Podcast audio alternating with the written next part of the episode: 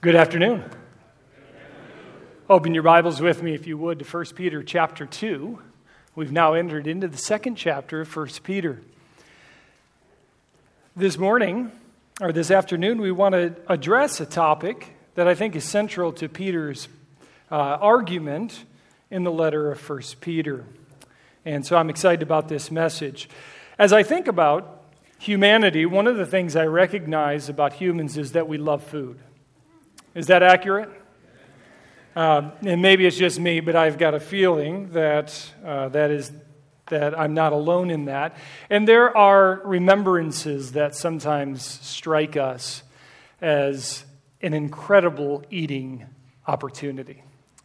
And there are two, two places that if you offered me a plane ride tomorrow to go to so that I could get some food, I automatically, right now, I know exactly where I would go. The two places are Philadelphia and Kansas City.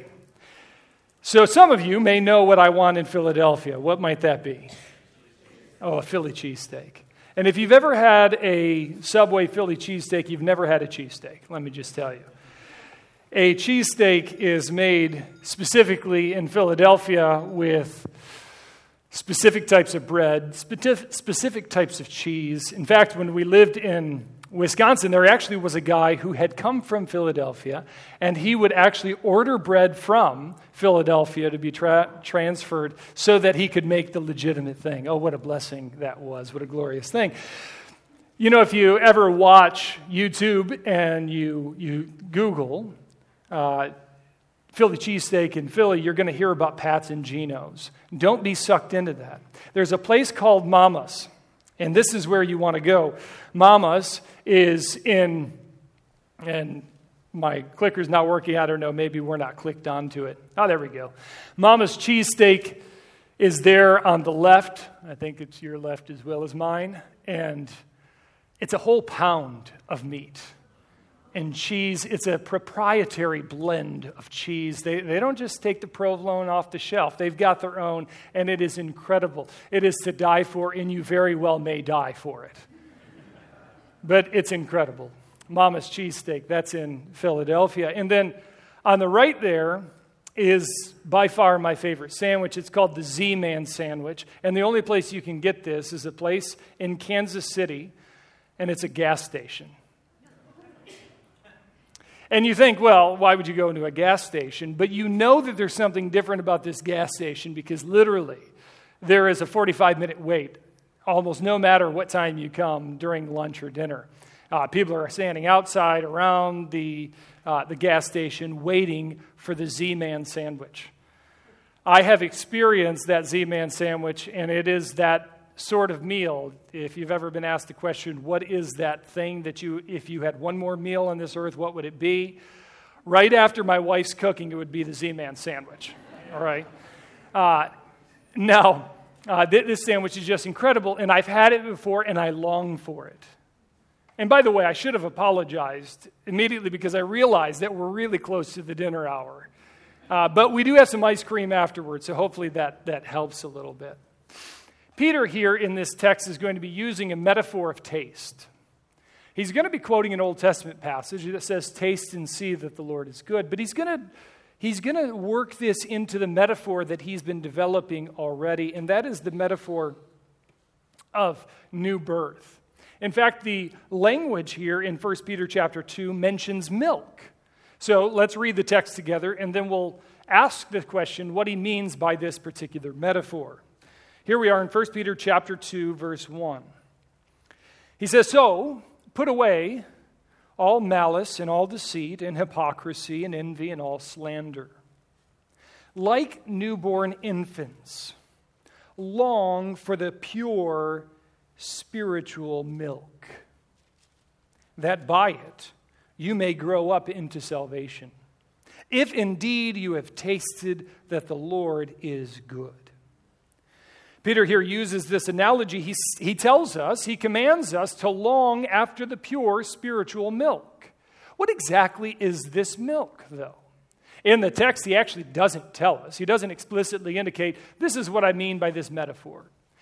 Now, if you've been following with me through 1 Peter up to this point, you know Peter loves metaphors.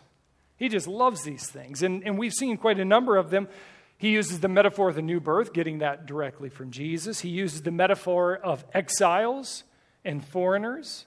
He uses the metaphor of girding up the loins of our minds. Remember, we talked about that as rolling up the sleeves of our intellect. He talks about being sober in a metaphorical way. And then just recently in 122 to 25, he used the metaphor that the Word of God is like a seed planted in the heart that brings forth new life. He loves metaphors. Now he introduces one more metaphor. He says, Here's what you should do you should long for the pure spiritual milk. Now you'll notice that the ESV, as well as many other translations, translate this as pure spiritual milk. Now, why do they use the word spiritual here? And the reason they use the word spiritual here is because the word that underlies the word spiritual only occurs twice in the entire New Testament. In fact, in all of biblical literature, it only occurs twice. And if you know anything about words, it's really hard to define a word that only occurs twice. What does somebody mean by it? And of course, it would be very nice to just call Peter and say, Hey, Peter, what did you mean by that word? We don't have access to Peter in that way. So we've got to determine by the text what it means. The only other passage in which this occurs is given to us in Romans chapter 12, actually, a passage you probably know. Here's what Paul says He says, I appeal to you, therefore, brothers, by the mercies of God, to present your bodies as living sacrifice, holy and acceptable to God, which is your spiritual worship. There's the word your spiritual worship. Because of the use of Romans 12:1, most people have come over to 1 Peter and suggested that the right translation is spiritual. I'm actually going to argue that it should be translated differently. If I could, and, and, I probably should have put this up there, if I could have shown you the word that's in the Greek, it's, and, and, and I'm not trying to introduce you to Greek here, but just listen to it because you hear it logikos. It sounds very similar to our word for logos or reason. Reason, logic right? You, you hear that logikos, logic in it. And when we look through Greek literature, one of the things we find is that that word sometimes is merely used of things that pertain to literature, something that's word based. And I think that's the right translation for it in 1 Peter, not in Romans 12, but in 1 Peter. Because I think what Peter is saying here is this long for the pure milk of the word. And that's a bit of a weird phrase. But what he's doing is he's making analogy between milk and the word of God. And he's saying long, essentially, for the Word of God. Now, why do I think that he's referring to the Word? There are a number of reasons I'm going to put up on the screen, uh, but I think that, that the case is pretty strong. First, notice just what we've walked through in 122 to 25. He says this having purified your souls by obedience to the truth for a sincerely brotherly love, love one another earnestly from a pure heart. And then notice this next part. Since you've been born again, not of perishable seed, but of imperishable, through the living and abiding Word of God. Notice then he goes down and he uses this Old Testament passage. He says, The Word of the Lord remains forever. Verse 25. And this Word is the good news that was preached to you.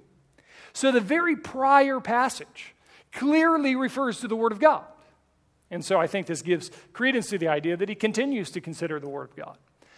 Second, you'll notice that one of the phrases he uses in verse 2 is he says, By this milk you will grow up into salvation.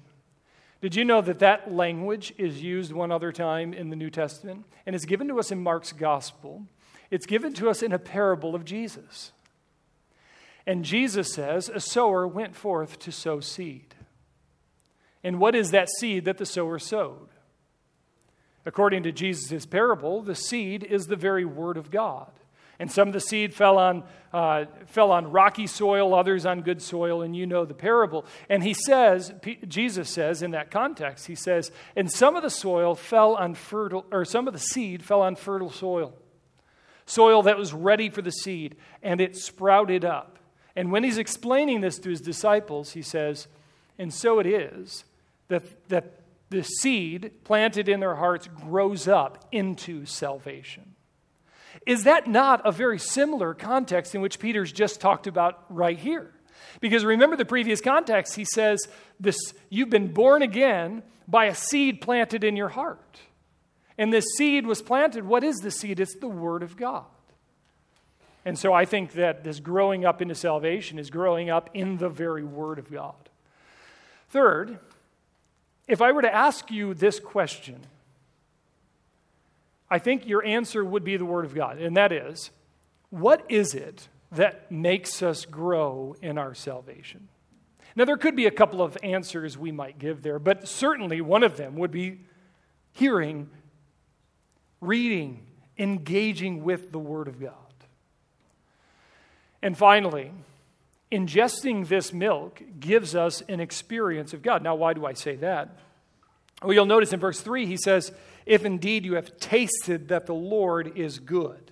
He's making analogy here. He's saying, If you have tasted the word, then you've tasted the Lord.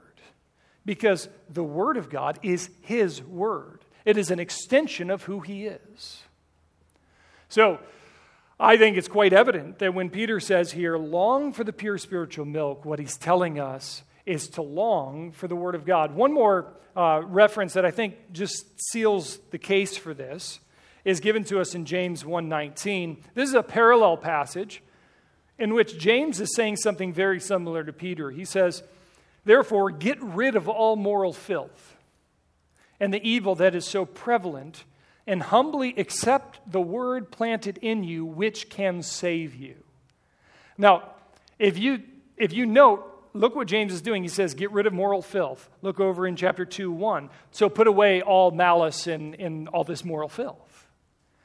And then he says, Accept the word planted in you. Long for the pure spiritual milk, which can save you, that it might grow up into salvation. So James 1:19, I think is a parallel passage, indicates to us that the word of God is the very means by which God grows us in salvation. So the command is this: long for the pure milk of the word. So, if that's Peter's command, the questions that we need to ask of the passage is this If Peter's telling us to long for the milk, why should we? Why should we? How can we? And then the third question I want us to think about is why don't we? So, why should we? How can we? And why don't we?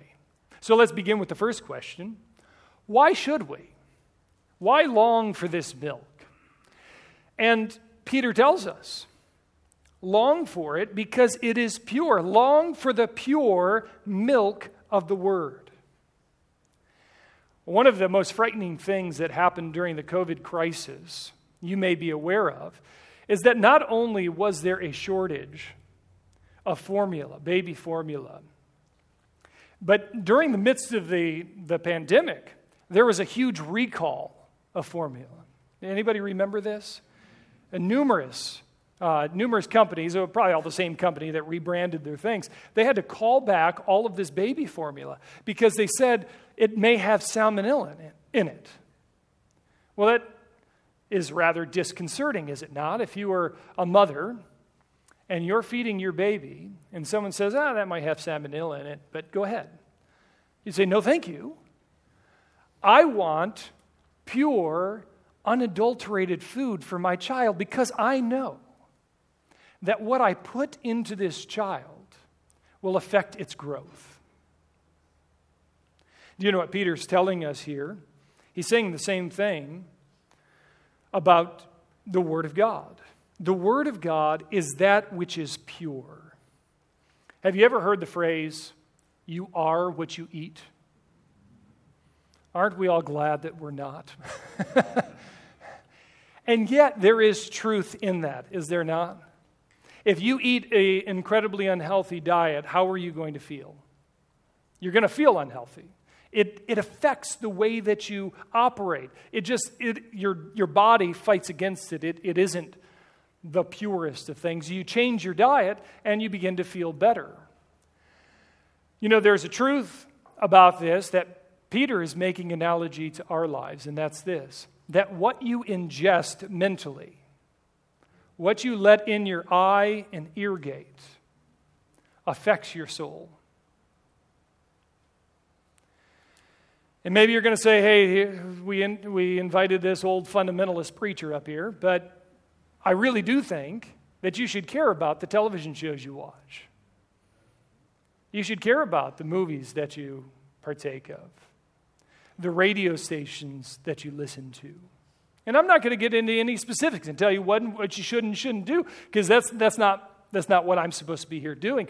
But I am supposed to be here doing, because I think this is what Peter's doing, is saying this that you ought to guard your hearts.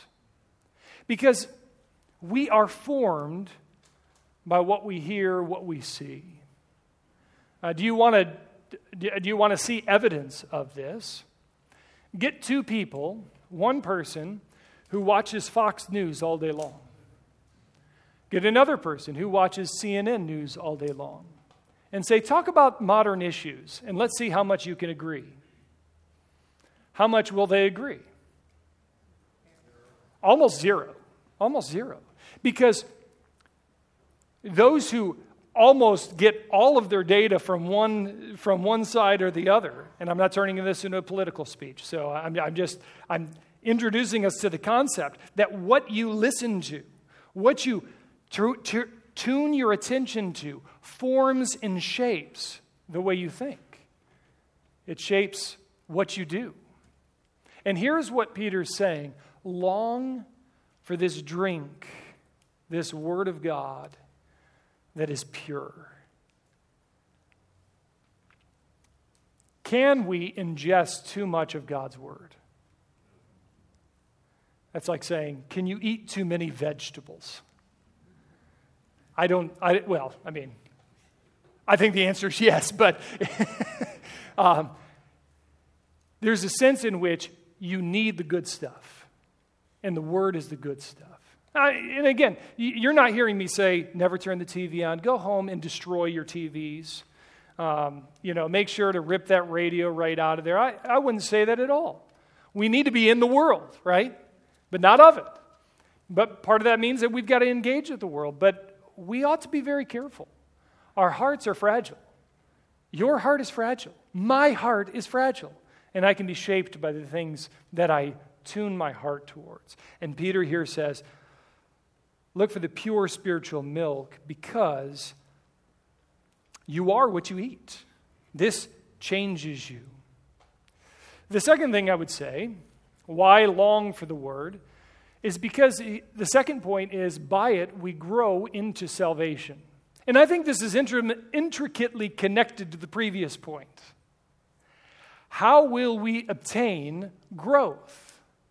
Growth comes when we eat healthy foods. And we'll grow best when we're eating those things that are designed for us. The Word of God is designed for you. You were made to hear God's words. And unfortunately, you know what sin has done in our hearts? It has produced a craving in us for the things that are unhealthy. And maybe I'll just speak for myself, but I know there's a craving in my heart for things that I should not have. And I have to fight against that temptation. And there are times where I have to eat my greens, even when I don't feel like eating my greens. And in the same way, engaging with the Word of God. But you see, the reason that I ought to do this is not only because it's pure, but it is, in fact, the thing that will make me grow up into salvation.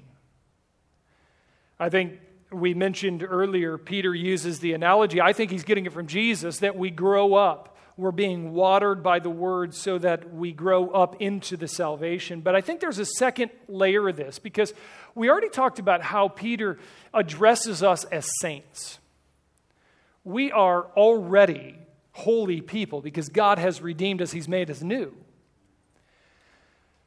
So, this growing up into salvation, sort of in my mind, reminds me of one of the things that periodically happens in my own home. And maybe if you've got young kids, you've seen this as well. Every once in a while, my daughters will come around and they will be wearing my shoes. Have your kids ever done this?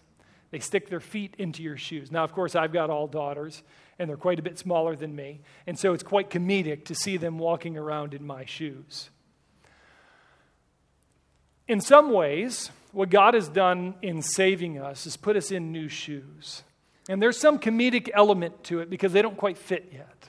We haven't grown up into salvation. We need to grow, we need to mature. We need to continue developing along the line that God has established for us. There's a pattern, there's a genetic pattern brought into our life of the new birth, and we are to grow, grow, grow. And to the degree that we are getting the nutritious elements we need from the Word of God, we will grow. So Peter says, long for the Word because it's the pure stuff.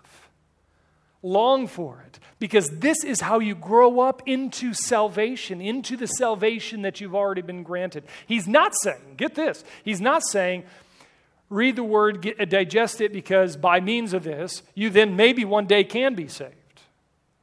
I think what he's saying is, you grow up in your salvation. You've already been saved. So, how do you grow in that? Peter says, here's how you do it you long for the Word of God. So, why should we long for the Word? Because it's pure and because it's that which makes us grow into salvation. But the next question is how should we long for the milk? And I've got this picture up here for some of you. Uh, this is invoking nightmares from per- perhaps even last night. As you think of a little baby crying out for milk. Is this not a universal human experience of those who have been given the blessing of a child? Periodically, we'll have a uh, seminary student at the, at the seminary, and uh, he will have a child in the midst of the semester. And this, ch- and, the, and this student who had been coming to class all cheery eyed and looked refreshed a week after is raggedy, you know, barely getting his clothes on as he's coming to seminary. Papers are late. Everything's going poorly. And you say, So, how's it going? It's going all right, you know. They're just barely making it. Why? Because their infant wakes up 18 times a night longing for the milk. Peter has given us a ready made illustration of how we should long for the milk he says here, long for it like a newborn infant longs for milk. Why does that newborn infant long for milk? Because it's hardwired within them that they need this nutritious element. They know it deep down. They couldn't tell it to you, they couldn't use words to communicate it, but they can use their cry. And they cry out, longing for the the, the milk. And what is going to stop that child from crying? The milk. Nothing else. Daddy's not going to help unless he's got the formula. This child needs the milk. And in the same way, Peter's u- using this analogy and he's saying, Long for the pure spiritual milk, like the infant longs for milk. Pursue it until you receive it, because this is what makes you grow up into salvation. It's interesting that not only Peter, but also Job gives us somewhat this illustration. You remember the story of Job. Job has lost so much, and yet he says, in the midst of his meanderings about what suffering he's going through, he says, My feet have closely followed his steps. He's talking about God here. I have kept to his way without turning aside. I have not departed from the commands of his lips. I have treasured, notice this, I have treasured the words of his mouth more than my daily bread. Do you get the comparison Job is making? He's saying, if I had to make a choice between my daily bread, the food that I need for today and the Word of God, I have consistently made the choice that I need the Word. And this strikes me deeply because I'm the type of guy who doesn't tend to skip a meal. I've heard of people that skip lunch and, and they say, Oh, I skipped lunch. I didn't even notice it. No, no, not the case. I know when I've skipped lunch. And in the same way, Job, as he says here, I held in more esteem your words than my daily food suggests to us that he's putting a priority of God's word even over something that is necessary for his sustenance because he sees that his soul needs the word of God just as his body needs his daily bread. Now, the question we might ask is how can we take in the word? So let's agree. I need the word of God because it's the pure word of God and because it's what makes me grow up into salvation. How then might I intake the word? And this is an interesting question, isn't it? I think the immediate answer that we normally would give is this read the word. Read the Bible every day. And you're not going to hear me criticize that. I think that's a fantastic practice and you should partake of it. But you know, Peter's audience couldn't do that. There are two reasons Peter's audience couldn't do that. One, probably at least half of them couldn't read. They couldn't do it even if they had a biblical text. But the second reason is that they don't have a biblical text. When Peter's writing this, how many copies of the book of First Peter are there? Just the one that the person's reading to the, to the audience. But even beyond that, even your Old Testament to Peter's audience. How many of them had their own copy of the Old Testament? They didn't. There was a copy in the, in the assembly of God's people at the, at the church. So, how then would they intake the word? How would they receive the word? They would memorize it, yes. They would recount it. They, they would recount the things that they've, mem- that they've taken in in their family devotions. But they would come to the assembly of God's people and listen to it. So when we read, long for the pure spiritual milk, I think our immediate response is okay, what Peter's saying here is read the word. And I think we need to step back and say, well, maybe what Peter's saying is expose yourself to the Word. Whatever means you might expose yourself to the Word with.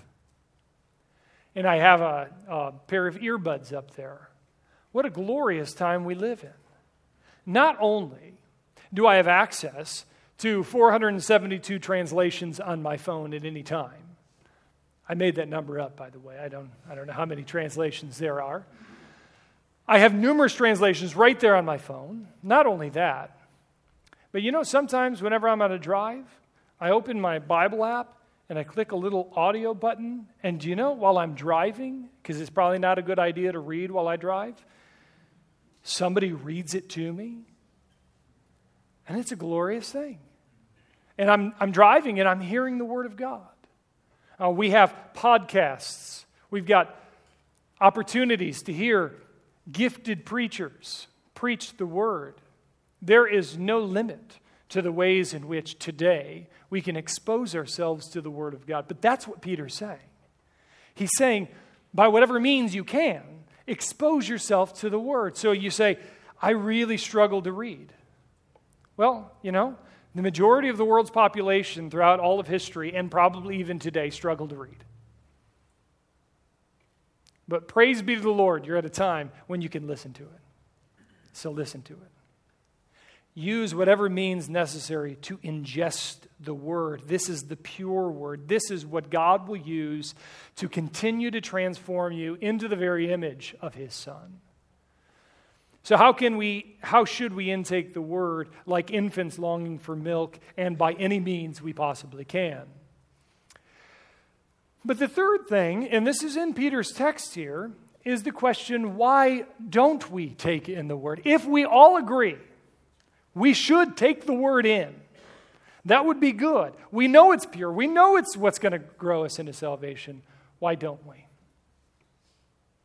And I'm going to suggest there's two reasons in Peter's text that tells us why we very frequently do not get into the Word. And the first is we've lost our taste for it. And the second, we never truly tasted it. So let's take a look at the first. Um, you'll notice what Peter says here in chapter 2, verse 1. He says, So put away all malice and deceit and hypocrisy and envy and all slander. We haven't talked about that part of the passage yet. That's a part of this passage. He says, Now put away all of these antisocial experiences or antisocial attributes. Put them away and then long for the word. So put them away and long for the word. What's the connection between putting away these antisocial experiences, attributes, and longing for the word? Well, if we look at what we talked about last week, do you remember what that text was telling us? It said this Love is the natural response of the purified soul. Do you remember this? That he said, You have obeyed the truth, which led to a purification of your soul, which led to love for the family. So Peter was addressing the people, and he's saying, Listen, because you've obeyed the truth, your soul is being purified. That is, you've heard the truth and you're obeying what God's word says, and you're being internally purified, and this leads to love for the family.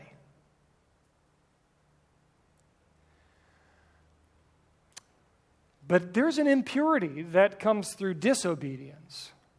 So instead of obedience to the truth, we have disobedience to the truth. We're not paying attention to the word that's been delivered to us it leads to an impurification, not a purification of the soul, but an impurification. We've been feeding our souls wrongly, and we are impure.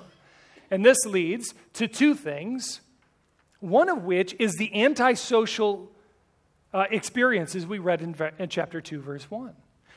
Here's what Peter's saying You've abandoned the word, you're not obeying it. And so you're being formed impurely and so you will not love one another. So you have no desire for the word. Disobedience leads to a lack of desire for the word. I, I, mentioned just a moment ago that I think we've lost our taste for it. Perhaps I could use this analogy. Have you ever drank orange juice right after you brushed your teeth? If you've made that mistake, how many times have you made that mistake? Only once. And the next time you've just brushed your teeth and you walk in and somebody hands you a glass of orange juice, what do you say? Not falling for that one again. I have no taste for that orange juice. Even if you love orange juice, you're going to say, absolutely not. I have no taste for it right now.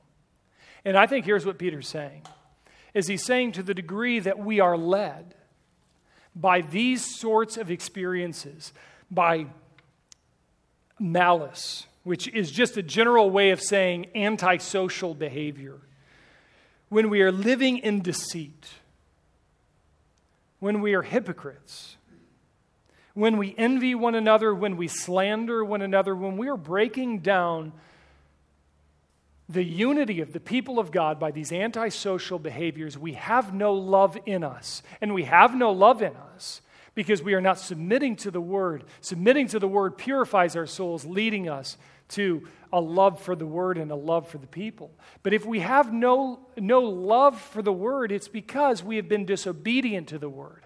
And you say, How do we break ourselves out of such a cycle? I'm glad we asked the question. It's not easy. You've lost the taste for the word. So, how are you going to regain the taste for the word? You're going to begin to eat it even when you don't want to. Have you ever experienced this with vegetables?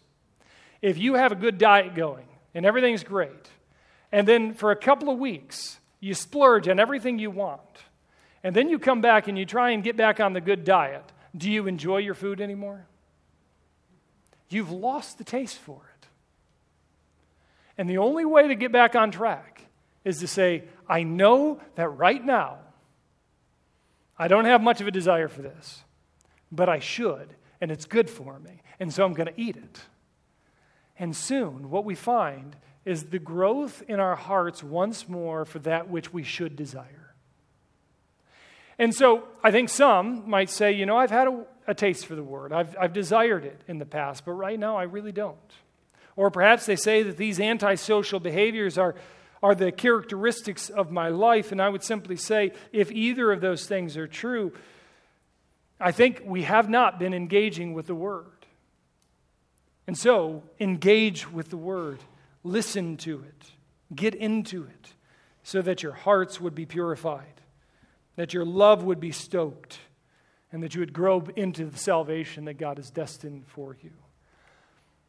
So, one reason why we don't is I think we've lost our taste for it. But the second reason, perhaps, is that we've never tasted it. Notice the end of verse, or notice the end of the passage we're considering today in verse 3.